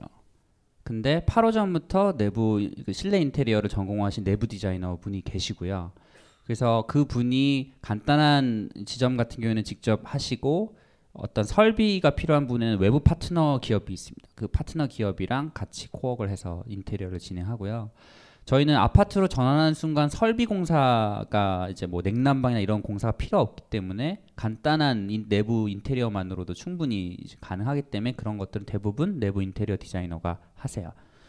그리고 어, 지점이 제가 생각할 때 현 상태에서 지점의 크기는 어, 적어도 만 명까지는 갈 수 있다고 봐요. 이 입주자의 숫자로 보면 왜냐하면 일본 2만 명이니까 뭐 단순 계산해서 만 명 정도는 되지 않을까. 근데 그 만 명이 서울에서만 할 필요는 없고요. 저희 회사가 우주라고 영문으로 이름을 지은 이유도 적어도 중국, 일본, 호주까지는 엮을 수 있지 않을까. 인구 이동이 빈번하니까 어학연수도 그 나라 사람들도 많이 오고 우리도 많이 가고 워킹홀리데이도 많이 가고 하니까 특히 우리나라 사람들이 워킹홀리데이 갈 때 가장 불안해하는 부분들이 주거 부분. 근데 만약에 한국에서 어, 충분히 신뢰할 만한 기업이 거기 현지에 파트너 기업이나 혹은 현지에 지점을 운영하고 있다 그러면 훨씬 더 쉽게 transfer가 가능하겠죠. 그래서 적어도 한중일 호주까지는 묶을 수 있는 글로벌 기업이 되지 않을까라는 원대한 꿈으로 이 사업을 시작했습니다. 네. 그리고 뭐였죠? 그 사업에 적합한 집을 아, 네, 집은 저희가 처음 사업을 시작할 때는 쉐어하우스에서 거의 집주인분들이 모르시던 지금은 많이 아세요. 근데 그때는 거의 모르시던 상황이었고 법인 사업자랑 집계약을 한다는 의미는요. 집주인들한테는 종합소득세가 많이 나온다는 의미예요. 왜냐하면 지금까지는 개인이랑 이제 계약을 했기 때문에 대부분 편법으로 탈세를 하신 거죠. 소득 신고를 안 하셨으니까. 근데 법인이랑 하면 불가피하게 신고를 하셔야 되거든요. 그래서 많은 집주인들이 꺼려 하세요. 법인이랑 계약하는 것 자체를. 그래서 굉장히 집 구하기가 어려웠기 때문에 저희는 반대로 그 습- 저희가 최적의 입지는 못 구한다는 생각으로 들어오는 집을 구할 수 있는 집을 위치로 해야겠다는 생각을 했었어요. 그리고 어, 그렇게 해서 1호점 하고 3호점 하고 나니까 저희가 언론에도 한 200여 회 나오고 많은 분들이 알게 되니까 집 주인분들이 신청을 해요. 야, 우리 집 좀 해줄래? 라고 임대 신청이라는 걸 하게 돼 있습니다. 그래서 저희는 outbound 영업이라고 하는 저희가 막 집을 찾으러 다니는 영업을 하진 않고요. inbound라고 들어오는 집 중에 검토를 해서 런칭을 하고 지금 사업 시작하고 지금까지 한, 이, 한 300명? 에서 400명 정도 임대인들이 임대 신청을 하시고 반대로 임차인이라고 할 수 있는 입주자들은 지금까지 한 2, 3천 명 정도가 임대, 입주 신청을 한 저희는 다 그러니까 양 임대인과 임차인 둘 다 신청을 받는 구조예요.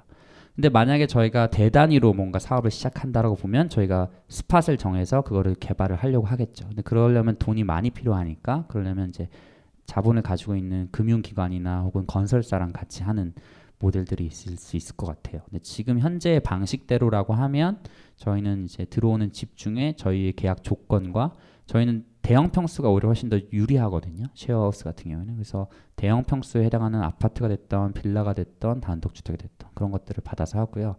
사업 초기에는 저희밖에 없었으니까 경쟁자가 없었어요. 지금은 경쟁자가 있으니까 이런 식이에요. 저희랑 막 집주인이 협상하고 있으면 B라는 업체가 들어와요. 아 우주보다 싸게 해드릴게요, 사장님. 그럼 이제 그 거기랑 하시는 거죠. 그러니까 그런 이제 경쟁들이 어 이제 생기기 시작했습니다. 예, 그래서 이 집을 구하는 경쟁 같은 게. 예. 또 뭐였죠? 다 된 건가요? 지금 현재 구성 직원 구성 아 직원 구성이요. 하우스 매니저 두 명, 어 어, 이런 거 다 얘기해도 되나? 하우스 매니저 두 명, 어 인테리어 디자이너 한 명, 어 그다음에 마케팅 하는 직원들 세 명. 네, 그 정도 있는 것 같아요. 그 여섯 명에서 그 만 명까지 커버 가능하시다고. 일본은 보통 한 명당 40명의 입주자를 관리하는 게 적정하다고 하거든요. 그러니까 저희가 일본의 기준으로 보면 적어도 한 250명까지는 해야 정상이죠. 근데 지금 저희가 이제 100명도 안 하고 있으니까 충분히 지금 인건비 늘리지 않고 하는 게 정상입니다. 네. 일본의 기준에서 봤을 때. 감사합니다. 네. 사업하지 마세요. 네. 또 질문 있어요? 그냥 조언을 좀 구하고 싶어서 네네. 그런데요. 제가 이제 사업을 시작한 지 한 7개월 정도 됐어요. 네. 아까 네, 네, 네, 다시 네. 말씀드려야 되죠. 뭐 다른 분들 못 들으셨으니까. 아, 예, 네. 제가 사업을 시작한 지 한 7개월 정도 됐는데요. 네. 처음에 이제 시작할 때 그거는 이제 자동차 외장 관리 업체를 운영을 하는데 그러니까 지금 이제 자동차 계열이 되게 조금 이제 비밀리나 뭐 이렇게 업체 운영 업, 어, 업체 위주로 되게 많이 비밀이 쌓여 있잖아요. 그걸 좀 더 이렇게 깨끗하게 공개되는 형식으로 해가지고 좀 밝은 양지 쪽으로 이렇게 끌어내면서 아 네. 그런 쪽으로 해서 좀 더 이렇게 좀 자동차 쪽을 좀 이렇게 문화 쪽으로 좀 옮기면서 자동차 문화랑 같이 이렇게 연계하면서 그런 식으로 하려고 사업을 시작을 했어요. 근데 어떻게 공사가 좀 잘못을 돼서 한 달 유지비를 그냥 이렇게 날렸어요. 그래서 어느 순간 모르게 저도 이제 그 자본을 좀 더 유지비나 뭐 이런 장사 쪽으로 좀 더 많이 가더라고요. 그래서 지금은 어느 정도 이유는 많이 발생은 하는데 점점 제가 처음에 생각했던 목적이 아니게 되는 거죠. 그러면서 점점 애정도 없어지고 그냥 기계적으로 움직이게 되고 그냥 돈만 나오는 그런 쪽으로 지금 가고 있어요. 어디서부터 손을 대야 될지 모르겠어요 이제 다시 이제 원래 위치로 가고 싶은데 점점 그게 이제 제가 처음에 생각했던 그런 조금 이제 관리를 하기 위한 젊은이들이 오는 게 아니라 좀 더 돈이 있고 좀 더 이제 그런 쪽에 오는 손님들이 더 많아지기 시작하고 그 손님에 맞춰서 또 조금씩 업체가 그런 식으로 변화가 되더라고요. 그래서 지금 질문을 뭔지 모르겠는데 어떻게 네, 이게 좀 뭔가 되게 답답하고 요즘에 좀 제가 생각했던 방향이 아니라서 네. 조금 그러니까 저는 저 혼자서 하거든요. 다 아. 창업도 혼자 했고 네. 제가 갖고 있던 돈에 이제 창업 자금 이제 받아서 하는 거라서 어 좀 답답하고 직원들은 이제 제 말에 무조건 하긴 하는데 어떤 그런 의견이나 이런 건 없고 좀 조금 답답한 입장이었는데 어, 원래 네. 여기를 오는 그런 것도 아니었는데 어떻게 하다 오게 됐어요. 네. 그래서 네, 참 좋은 것 같아요. 아유, 그래서 좀 조언을 네. 좀 구하고 싶은데 네. 네. 아유 굉장한 부담인데 어, 딱 질문만 들어도 굉장히 답답하실 것 같아요. 예. 그 근데 어, 창업을 할 때 보통은 한 명에서 창업하는 거는 절대 추천하지 않습니다. 보통 창업할 때는 세 명 이상을 같이 창업하는 게 좋고요. 왜냐하면 아까 말씀하신 대로 누가 한 방향을 정했을 때 비판적으로 얘기해 줄 수 있는 두 명이 있어야지만 좋은 방향을 갈 수 있기 때문에 어, 그게 적절하고요. 그런 면에서 만약에 동업자 수준의 창업 멤버를 더 구할 수 있으면 그분들이랑 계속 고민하시는 게 제일 좋은 방법이고요. 만약에 그게 안 된다라고 했을 때는 음 그냥 제가 이 정도만 들었고 생각했을 때는 그래도 돈을 버시는 게 맞는 것 같아요. 지금 상황에서는. 왜냐하면 많은 분들이 어, 어떤 좋은 일을 하려고 사업을 시작하시는 분들의 가장 실수는 돈 버는 것보다 좋은 일에 더 방점을 찍고 시작하기 때문에 어느 순간 지속 가능성이라는 담보할 수 없는 수준에 오는 기업들이 되게 많거든요. 그래서 오히려 지속 가능성을 갖고 있다라는 그러니까 돈을 번다라는 거는 비즈니스 모델이 있다라는 얘기인 거니까 그게 훨씬 더 좋죠. 근데 만약에 그 부분에서 만족스럽지 못한다 그러면 오히려 기업 입장에서의 사회공헌 활동을 하시는 게 훨씬 더 일단은 나을 것 같아요. 이거 자체의 비즈니스 모델이나 이게 뭐 예를 들면 조- 좋은 일을 하기 위해서 이거 자체를 바꾸는 것보다 그게 현실적으로 불가능하다 그러면 그러면 나는 이런 식으로 사업을 하고 있지만 발생하는 수익의 얼마를 어떤 식으로 쓰겠다. 혹은 내 직원들 중에 일부를 뭐 어떤 분들을 채용을 하겠다. 뭐 이 정도 수준만 하더라도 충분한 일단 사회적 가치는 발생하는 것 같아요. 그 다음에 이거에 대해서 고민을 할 수 있는 순간이 오기를 기다리셔야 되는 건데 지금 갑자기 치- 돈을 벌고 있는 비즈니스 모델을 바꾼다거나 혹은 이거의 방향성을 틀어버리면 그나마 유지되는 이것도 원래 경쟁력도 없어져 버릴 수도 있는 상황인 것 같아요. 그래서 제가 추천드리는 방식은 지금의 사업을 유지하되 아까 말씀드린 그러한 어떤 내가 만들어낸 사회적 가치가 뭐가 있을까? 혹은 뭐 외장을 하신다면 외장을 할 때 친환경적인 게 있을 수도 있고 뭐 뭐 합리 정말 투명한 가격 공개가 있을 수도 있고 소비자를 속이지 않기 위해서 아니면 그걸 하시는 분들 중에 뭐 장애인을 고용하시거나 혹은 소외계층을 고용하시거나 혹은 뭐 막 어, 이제 졸업한 친구들 대학 고등학교 막 졸업한 친구들을 뭐 교육 훈련 하시거나 이런 방식이 있을 수도 있고 거기에 나오는 수익금 중에 일부를 모으셔서 뭐 아니면 장애인들의 휠체어를 사주실 수도 있고 아니면 뭐 뭘 하실 수도 있잖아요. 그러니까 뭔가 그렇게 되게 심플한 걸 먼저 고민을 해보시는 게 대표님이 하시기에 부담되지 않는 선에서 부담되는 걸 하게 하려고 지금 생각하시면 너무 큰 일인 것 같아요. 혼자 하기에. 그러면 그런 고민은 팀원이 있어서 누구 한 명은 원래 비즈니스 모델을 유지할 수 있고 그걸 담당하고 그러고 나서 그 여유가 생기면 그때 다른 생각을 하시는 게 맞죠. 근데 대표님이 다른 생각 하시는 순간 직원들은 다 따라가게 돼 있어요. 다른 생각 쪽으로. 그럼 원래 잘하고 있던 것도 다 놓칠 수 있거든요. 그래서 지금은 제 추천은 지금 바로 그렇게 급격하게 뭔가를 바꾸시거나 이런 것들은 별로 좋은 방법이 아닌 것 같다는 생각이 있고요. 제가 지금 들은 게 워낙 조금의 정보다 보니까 제가 했- 제 말이 틀릴 수도 있어요. 예, 그렇지만 어쨌든 저라면 예, 그렇게 하는 게 맞고 그것도 나 그게 그러면 부족하냐 절대 부족하지 않아요. 그 정도만 하셔도 진짜 충분히 많은 가치를 만들어내시는 거예요. 왜냐면 그런 고민을 하고 있다는 것 자체가 굉장히 언젠가 기회가 오시면 더 큰 거 하시겠다라는 생각이신 거니까 오히려 그 생각만 안 바뀌시면 좋을 것 같아요. 네. 저기 지금 현 상황에서요 그 가장 좋은 그 수익 모델이 어떤 건지 그러니까 아파트 몇 평 정도에 몇 명을 드리고 네. 마- 얘기할 수 있을 정도로만 그 제 네. 생각에는 그 룸에 뭐 많이 자야 두 명 잔다고 하는데 게스트하우스 2층 침대처럼 한 룸에 아, 여섯 그럼요. 명을 끼면 그건 어떨까 싶기도 하고요. 네. 그 두 번째는 그렇게 집을 잘 꾸며 놓으면 그 상가처럼 나중에 집주인이 세를 올린다든지 아니면 쫓아내고 내가 하고 싶다 이런 경우가 있지는 않은지 하고 그, 그 집에 너무 하자가 심해서 물이 많이 샌다든지 그런 하자일 때는 어떻게 관리가 되는지 이런 것 좀 궁금합니다. 네. 그 첫 번째 질문 주신 부분은 저희의 보통 standard라고 생각하는 집의 평형이 40평대고요. 방 4개에 화장실 2개가 기본 standard입니다. 거기에 정원은 7명. 그리고 그거의 컨디션에 따라서 이제 월세는 달라지게 되겠죠. 그리고 거기에 발생되는 금액 중에 집주인분이 월세를 가져가시고 나머지 저희가 남는 부분들이 저희의 수익이 될 겁니다. 거기 안에서 저희 투자 인테리어 비용을 회수하거나 혹은 거기서 운영비를 충당하는데 그거는 저희가 직영을 하는 모델이고요. 그렇게 하지 않고 저희는 위탁 모델이라는 게 있습니다. 집 주인이 보증금도 자기가 부담하고 자기가 인테리어 비용도 부담하고 그럼 저희는 뭘 하느냐? 집을 관리하고 입주자만 마케팅만 해주는 형식. 그리고 오히려 수수료를 받습니다. 월세의 몇 프로.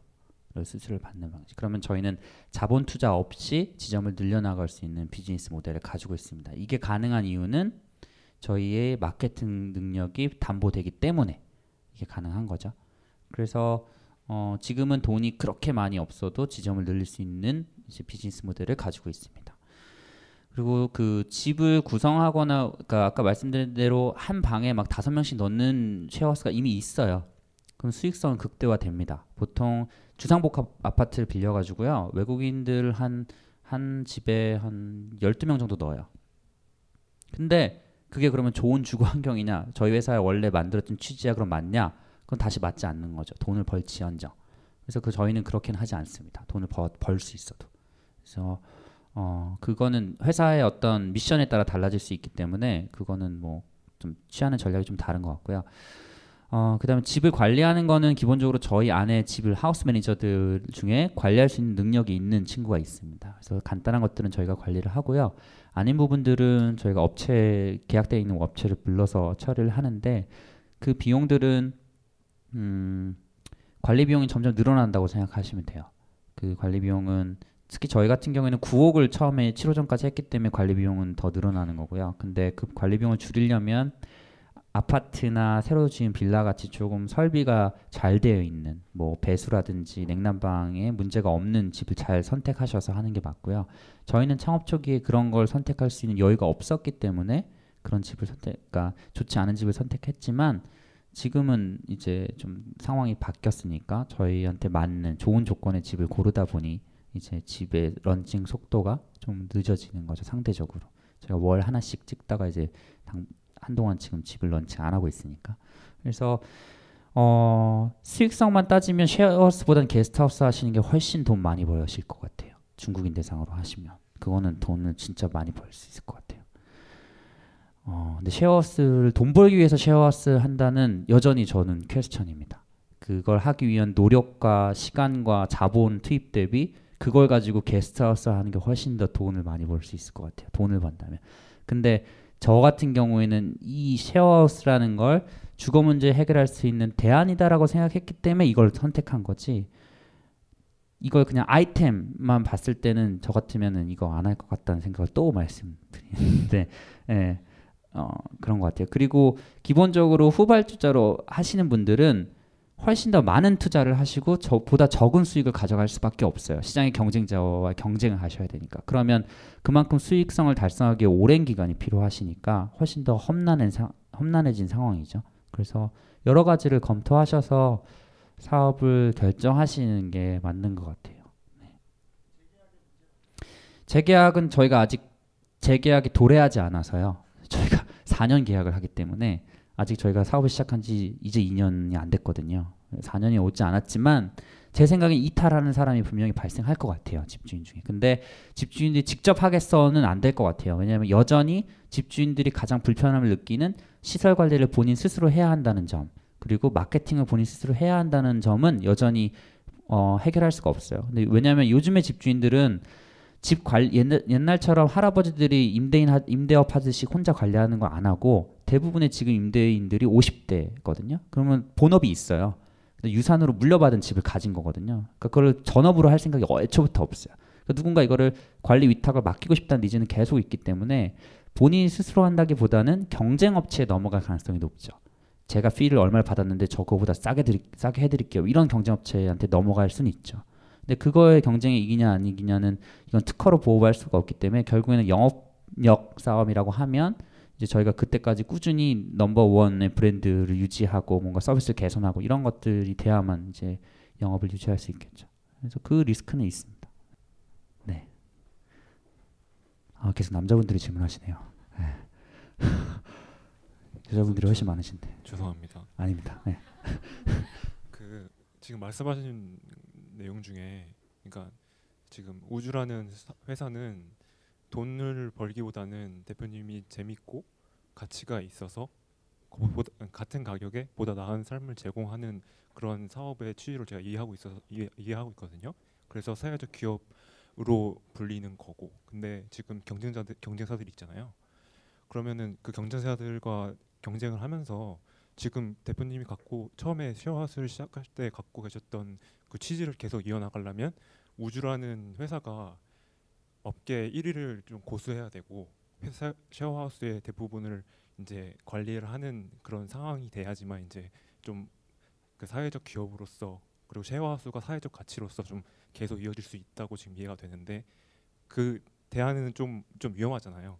사회적 기업 쉐, 우주가 얼마나 경쟁력을 가지는가로만 이제 쉐어하우스의 가치가 계속 이제 이어져 나간다는 게 그래서 그거에 대한 다른 대안이나 혹은 생각이 있으시면 듣고 싶습니다. 어, 그 제가 이 회사를 했던 목적, 창업했던 가장 큰 목적은 어느 정도 달성이 됐어요. 그래서 제가 그만뒀습니다.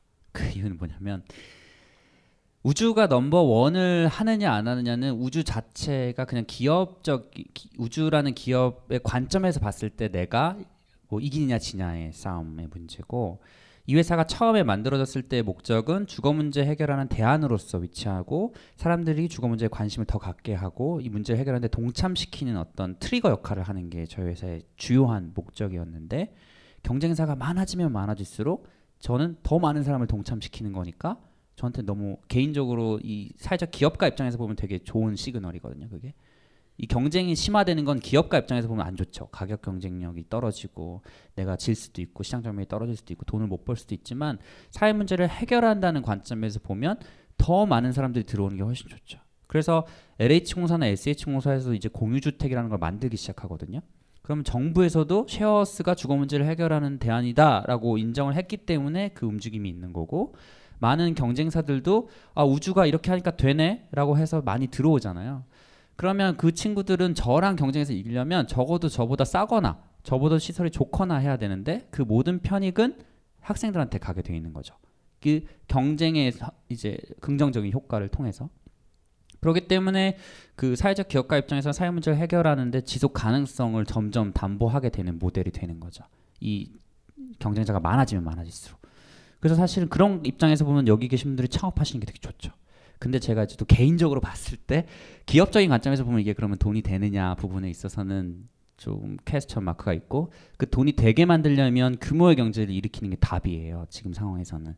그러면 이거를 규모의 경제를 일으킬 정도로 이거를 투자를 많이 할 사람이 있느냐? 그 투자 대비 수익률이 떨어지 다른 산업에 비해서 떨어지는데 이걸 그걸 감내하고 투자할 사람이 누구 얼마나 되느냐 그 부분에 있어서의 이제 어, 좀 제가 의문이 있기 때문에 어, 그런 부분을 이제 사, 새로 사업을 시작하시려는 분들한테 말씀드리는 거고 어, 굳이 우주가 1등을 안 해도 돼요. 그러니까 물론 제가 주주니까 해야죠. 그러니까 돈이 돈을 많이 벌긴 벌어야 되는데 사회 문제 해결하는 관점에서는 굳이 1등 안 해도 돼요. 다만 많은 사람들이 이 문제에 관심을 갖고 우, 쉐어하우스가 답이 아니다 주거 문제를 해결하는 데 있어서 이게 답이다라고 누가 주택 협동조합이 답이다 혹은 뭐 다른 게 답이다라고 얘기해서 그게 답이면 더 좋죠. 우주를 빗대서 뭔가 더 발전된 아이디어가 나온 거니까. 그래서 그런 관점에서 보면 저는 어, 어느 정도 사업을 한 1년 반 했지만 그 1년 반 안에 소기의 성과를 올렸다고 생각을 하는 부분이 그런 부분들이거든요. 그래서 어, 저 개인적으로는 우주가 1등도 하고 그런 사람들 참여도 많이 하고 하면 좋지만 뭐 굳이 그런 건 안 해도 된다. 오히려 그런데 저의 만족도는 어, 돈을 이 회사가 버는 것보다는 그런 쪽에 더 있는 것 같아요. 그 말씀이 지금 하신 말씀이 지금 다른 경제사들도 쉐어하우스를 그러니까 수익의 대상이 아닌 마케팅 할 땐 그렇게 해요. 그러니까 거의 모든 쉐어하우스 업체들의 홈페이지에 들어가 보시면요. 여러분들의 삶의 질을 높이기 위하여 혹은 어떤 주거 문제를 해결하기 위해 이런 식의 포지셔닝이 굉장히 많거든요. 그러니까 다른 나라에서는 없는 현상이에요. 다른 나라 쉐어하우스들은 그렇게 안 해요. 오히려 돈을 더 받아요.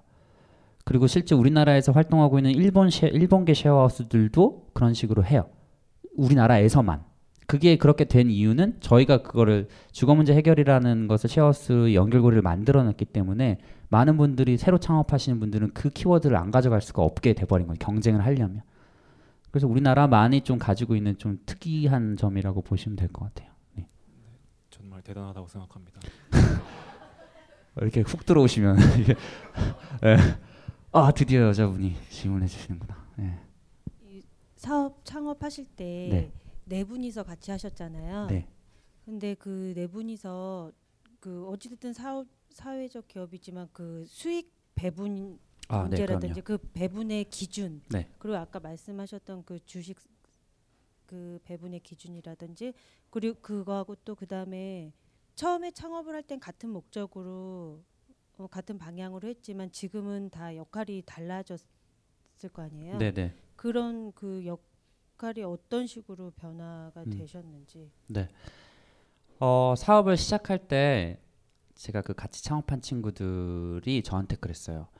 형, 저 취업할 건데요. 어, 괜찮아, 창업해. 그리고 나중에 취업하면 돼.라고 해서 실제 걔네는 대기업 취업을 했어요. 이미. 그래서 네, 회, 회사를 저랑 짧게 한 친구는 6개월, 길게 한 친구는 1년 정도 하고 SKT 하면 가고 현대중공업 하면 가고 뭐 다 갔어요. 네. 걔네는 창업을 할 친구들이 아니었어요. 처음부터. 그래도 괜찮나요? 그래서 괜찮아. 대신에 휴학해. 이렇게 해서 제가 시작을 한 거고. 어, 그랬기 때문에 처음부터 제가 그 친구들한테 세 가지의 약속을 했어요. 야, 휴학하고 형이랑 하면 내가 적어도 세 개는 지켜줄게. 첫 번째는 어, 니네 과외하는 거 대신에 과외비 정도 줄게. 그래서 한 달에 내가 월급 어, 뭐, 적게는 30만 원, 많게는 60만 원 줄게. 그래서 콜 해서 이제 걔네 세 명이 그렇게 하고 두 번째는 야 니네 부모님이 적어도 이, 너가 이상한 짓 뻘짓하는 거 아닌 줄 알아야 되니까 니네 얼굴 뉴스데스크에 나오게 해줄게. 라고 약속했어요. 실제 걔네가 뉴스데스크랑 조선일보랑 다 나왔어요. 뭐 한겨레는. 그 부모님이 그걸 보시고 아 얘가 적어도 이상한 걸 하는 건 아니구나 안심하셨죠. 세 번째가 그때는 사업을 시작하기 전이었어요. 제 이 약속을 세 가지를 한 게 애들을 꼬시려고. 그때는 이렇게 될지도 아무도 모르고 그냥 제가 뻥을 친 거죠. 근데 그게 이제 현실이 됐는데 세 번째는 니네 이름으로 책을 쓰게 해줄게라고 약속했어요. 우리가 분명히 이렇게 창업을 하면 창업 기에 기록을 남기면 기가 막히게 책이 나올 거야. 야, 니네 이름으로 책 쓰게 해줄게. 그러니까 혹한 거죠, 애들이. 아, 이거 내가 책을 쓴다고? 지금 책이 나왔잖아요. 그러니까 이게 어 과외비 줬고 그다음에 제가 뭐지? 뭐 해줬지? 어, 언론에 나오게 해주고 책 쓰게 해주고 이 세 가지가 제 조건이었어요. 대신에 지분은 어 자본금을 얘네가 못 되는 상황이었기 때문에 지분은 내가 없는 걸로. 저랑 자본금을 댄 다른 친구가 있거든요. 그 친구가 지금 예, 회사를 운영하고 있는데 저희 둘이 지분을 가지고 있는 걸로 합의를 보고 시작을 했어요. 근데 그게 그렇게 이 했던 이유는 초창기에 제가 월급을 안 받아갔어요. 저 같은 경우에 그 친구들한테 다 줘야 되는 상황이었기 때문에 그렇기 때문에 친구들은 처음부터 이 회사가 뭐 정말 대단한 회사 지금의 우주 정도가 될 거라 생각 안 하고 그냥 뭔가 좋은 추억 그다음에 인턴 대신에 하는 뭔가 이 형이랑 같이 하면 뭔가 남겠다 이런 느낌으로 한 거여서 별로 그렇게 그 친구들이 어떤 수익적인 부분에서 불만족이 전혀 없었어요. 그리고 그러니까 올인하는 건 저밖에 없었으니까. 그리고 실제 그 저희가 출판사 대표님한테 선인세를 받았는데 그 저 애들 다 나눠줬었어요. 그래서 애들이 굉장히 행복해 했던 갑자기 생각나는데 대표님이 계시니까 어쨌든 그런 수익적인 부분은 전혀 고려를 하지 않았고 대신에 이 친구들이 뭘 하냐면요 저랑 음, 얘네가 대기업을 다닌 지 한 1년 정도 됐거든요. 다녀보니까 이제 형 저 여기 들어왔는데 총무만 하고 있어요. 저 송년회 기획만 해요. 뭐 이런 거 하고 있어서 애들이 불만족을 느껴서 형저 이, 이 1, 2년 뒤에 그만둬야 되는데 형 뭐 빨리 뭐 하나 해요. 그래서 이제 그런 얘기를 하기 시작하죠. 애들이 그래서 아 이제 드디어 니네가 대기업이 답이 아니라는 걸 알게 됐구나. 그래서 이제 그 친구들이랑 뭔가 더 재밌는 거 할 수 있을까 이런 고민을 여전히 같이 하고 있어요. 그래서 그 친구들은 어 그러니까 일반적으로 저희가 아이템 때문에 모였다고 하고 어떤 사업 성공을 때문에 모였으면 이 주식을 나누는 거, 인센티브 주는 거, 스톡 옵션 주는 거, 월급 주는 거 이런 게 굉장히 민감했을 텐데 저희가 그런 마인드로 사업을 시작했던 게 아니다 보니까 그런 게 큰 의미가 없었고 만약에 제가 지분이 가지고 있는 게 현금화가 된다면 걔네가 한테 얘기는 안 했지만 아 이게 녹화가 되니까 얘네가 볼 수도 있구나. 예. 일정 부분 줘야죠. 약속은 안 했지만 그거는 당연히 도리로서 제가 만약에 현금화 되는 근데 지금은 뭐 현금화 될 가능성이 없어서 전혀 의미가 없어요. 그냥 그렇기 때문에 뭐 그런 거는 큰 불만이 없는 것 같고 그렇기 때문에 사업을 시작하기 전에 여러분들이 창업할 때 그런 얘기를 깔끔하게 정리하고 시작을 해야 되는 게 매우 중요해요. 저희가 만약에 그런 정리 없이 제가 어영부영하다가 회사가 갑자기 컸는데 그냥 갑자기 월급 30만 원씩 찔러주고 야 가 이렇게 했으면 큰일 났겠죠. 근데 그게 아니고 나- 이제 정해져 있는 시간이 있었고 대신에 저희가 약속한 게 있었기 때문에 그걸 다 지켰다라는 것만으로도 그 친구는 되게 좋아했었어요. 그래서 그래서 어 되게 좋은 동생들이에요. 네. 네. 좌우명이 지금 아니면 못한다고 하시는 네. 거라고 하셨는데 그 우주 그만두시고 나서 요즘에 그러면 관심 있는 게 무엇인지 좀 궁금합니다. 아, 제가 7월에 그만두고 어, 뒤늦게 질풍노도의 시기가 와가지고요. 한 4개월, 5개월 동안 방황을 했습니다. 방황을 한 거는 뭐 놀진 않았고요. 다양한 걸 좀 했는데 뭐 대기업의 사회공헌 컨설팅을 한다거나 혹은 사회적 기업 스타트업들을 인큐베이팅하는 사업을 한다거나 제 개인적으로 회사를 투자해서 키운다거나 이런 강연을 한다거나 뭐 이런 것들을 하다가 이제 다음 아이템에 대해나 고민을 하기 시작했어요.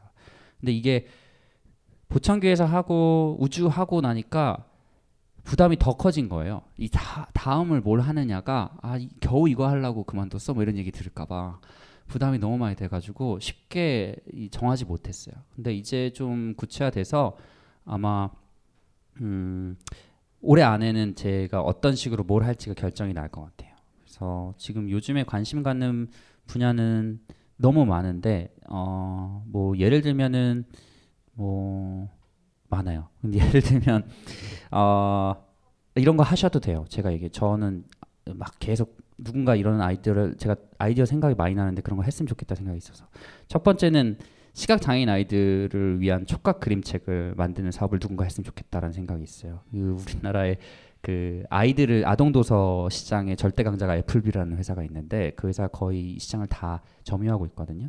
근데 그 그렇기 때문에 소비자들의 선택권이 별로 없어요. 애플비 이외의 다른 선택권. 근데 다른 거의 모든 우리나라의 부모님들이 다 애플비를 사시는 상황이죠. 근데 그런 것들의 대안을 우리가 만들어내고 거기에 수익금의 일부를 시각장애 아이들은 촉각의 발달이 훨씬 더 필요하거든요. 그런 아이들을 위해서 그림책을 만들어서 우리가 줄 수 있으면 얼마나 좋을까.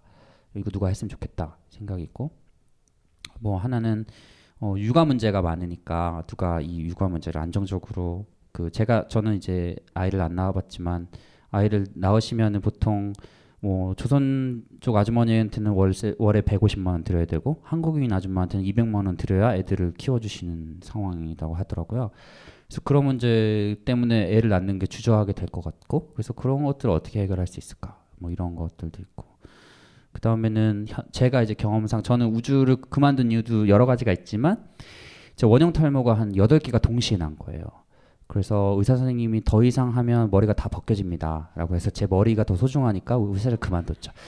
그래서 제가 이런 거 경험하다 보니까 현대인들 누구나 스트레스로 인한 병들을 되게 많이 겪으시는 것 같아요. 아토피, 뭐, 뭐 원형 탈모, 뭐 안구 건조증, 뭐 기타 등등. 근데 직장 다니시면 시간이 없으시잖아요. 그러니까 모든 병원을 다 갈 수가 없으니까 만약에 한 센터에 가서 그 모든 걸 다 치료를 받을 수 있다면, 그다음에 저, 특히나 정신과 우울증 같은 것도 저도 오기도 했는데 그런 것들을 정신과 상담을 받으면 이력이 남을 것 같고 내가 정신병이 갖고 있을 것 같고 되게 불안하잖아요. 그런 거 쉽게 못 하니까 뭔가 센터 가서 내가 정신 상담도 받고 비타민 처방도 받고 운동 처방도 받고 이런 거 한 큐에 다 할 수 있으면 너무 좋겠다 생각이 있어요. 그래서 그 누가 그런 센터를 만들어서 막 내가 그냥 직장인들이 대기 시간 없이 바로바로 왔다 가서 할 수 있으면 좋겠다 그런 것도 있고 그래서 아이디어는 많습니다. 아이디어는 계속 생각나는데 제가 어차피 다 못하니까 이 중에서 쉐어하우스 하시지 마시고 그런 것들을 이제 하시는 게 어, 하시는 데 좋을 것 같고요. 저는 그래서 대학생들이랑 창업하는 걸 개인적으로 되게 좋아하거든요. 대학생이 일하는 걸.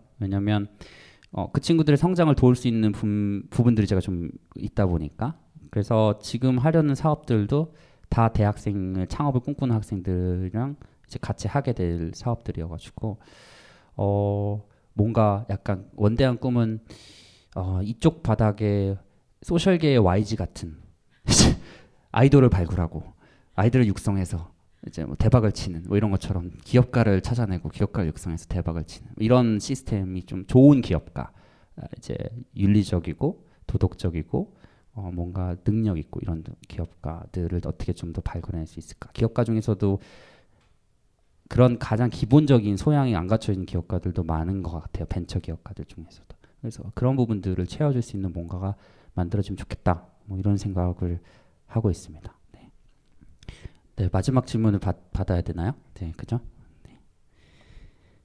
네, 말씀 잘 들었습니다. 그 저기 질문하실 것 같은데 아무도 안 해서 투자 안 받으면 좋다고 하셨는데 네. 사실 가진 건 몸뚱아리인데 그렇죠. 몸뚱아리도 별로 쓸모가 없고 네.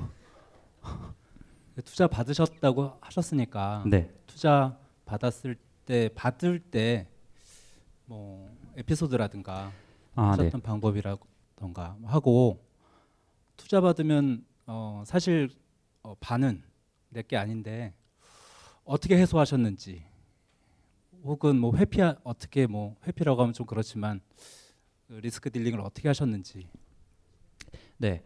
어, 현 정부가 들어오고 나서 그 창조 경제라는 테마가 있다 보니까 벤처 창업을 하기 너무나 좋은 상황이에요. 좋다는 의미는 돈이 없어도 내가 창업할게요라고 아이디어만 들고 하면 기본적으로 거의 억 단위가 돈이 지원금들이나 저리의 대출들 2%대의 대출들이 되는 상황입니다.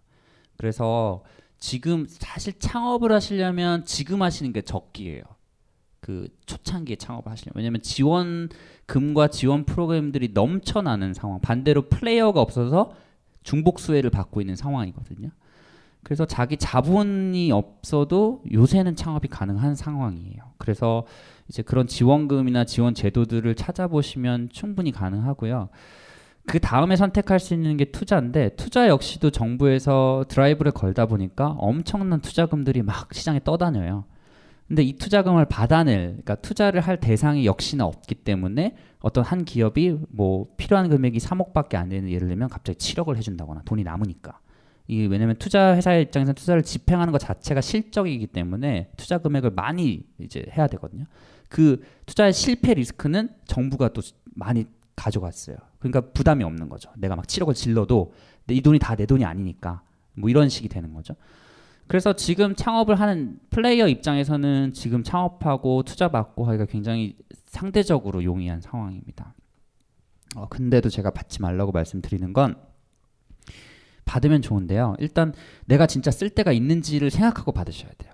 그러니까 내가 돈이 필요 없는데 돈을 받는 거는 음, 매우 좋지 않은 방법이에요. 보통의 투자를 받을 때 많은 기업가들이 어, 내가 예를 들면 돈이 5천만 원 필요한데 최대한 많이 땡겨오는 게 답이야. 그래서 뭐 2억씩 받으려고 해요. 그럼 2억 받으면 그 1억 5천 필요 없는 1억 5천이 순식간에 자기도 모르게 막 날라가요.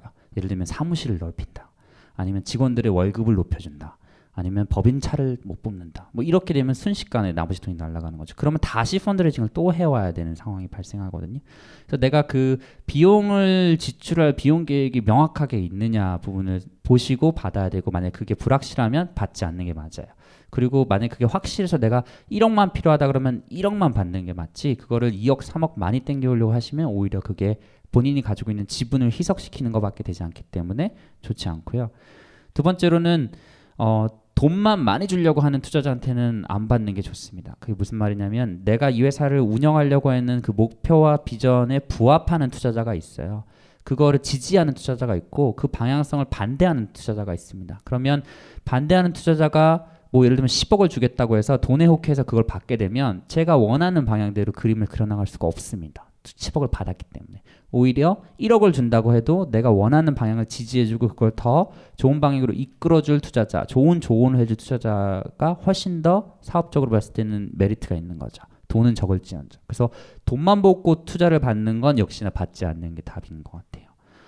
그리고 세 번째로는 경영권을 상실하는 포션의 그 지분을 투자를 받는 경우 보통은 M&A를 당하는 경우인데요. 50% 지분의 50%를 넘어가는 숫자를 받게 되면 그 역시도 회사를 기본적으로 운영은 하더라도 포기한다고 보셔야 돼요. 예를 들면 공차 코리아가 얼마 전에 M&A가 됐는데 지분의 경영권을 그 사모펀드라는 회사한테 넘겼습니다. 그러면 그때 CEO는 이미 어, 명목상은 CEO지만 권한이 50% 이상이 안 되기 때문에 권한이 없기 때문에 주요 의사결정을 본인이 원하는 대로 할 수가 없거든요. 그래서 내가 이 회사를 어, 원하는 방향으로 이끌어 나겠, 나가겠다라고 하면 경영권을 지키시는 게 답이고요. 아니면 오히려 이 지분을 다 넘기시는 게 답인데 그러면 내가 원하는 방향의 사업을 하지 못할 가능성이 더 높아지죠. 제, 더 이상 제가 오너가 아니니까. 그래서 그 받는 비중, 그러니까 내가 얼마의 주식을 투자를 받을 것이냐의 부분도 역시나 중요한 것 같고요. 그래서 이런 고민들이 잘 돼야 되고요. 그 다음에 창업 초기에 투자를 해주겠다고 하는 사람들이 접근하면 되게 고마워요. 이 사람의 단돈 얼마를 주더라도. 그래서 혹해서 지분을 많이 주는 경우가 있어요.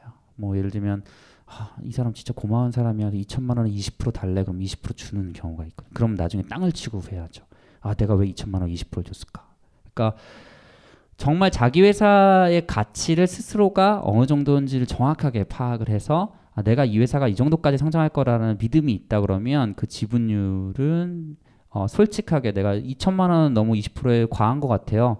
2천만 원이면 5%만 가져가시죠 라고 당당하게 얘기할 수 있는 배짱이 있어야 되는 거예요. 만약에 어씨 뭐 이렇게 이렇게 해서 그냥 20% 받았다가 막 내가 아 내가 실수했어 이렇게 되면 끝난 거니까. 그래서 내가 내 회사에 대해서 얼마나 가치를 두고 있는가, 내 회사의 가치를 내가 얼마나 알고 있는가, 그리고 남들한테 그거를 얼마나 잘 설득할 수 있느냐.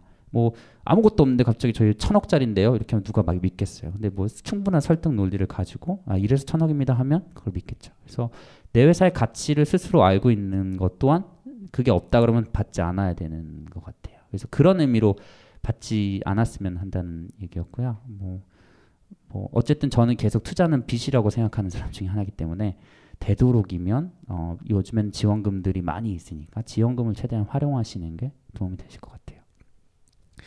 네, 시간이 어, 많이 이제 두 시간이 지난 것 같아서 어, 어쨌든 그 긴 시간 동안 이렇게 얘기를 들어주셔서 감사하고 어, 어, 사인회를 하겠습니다.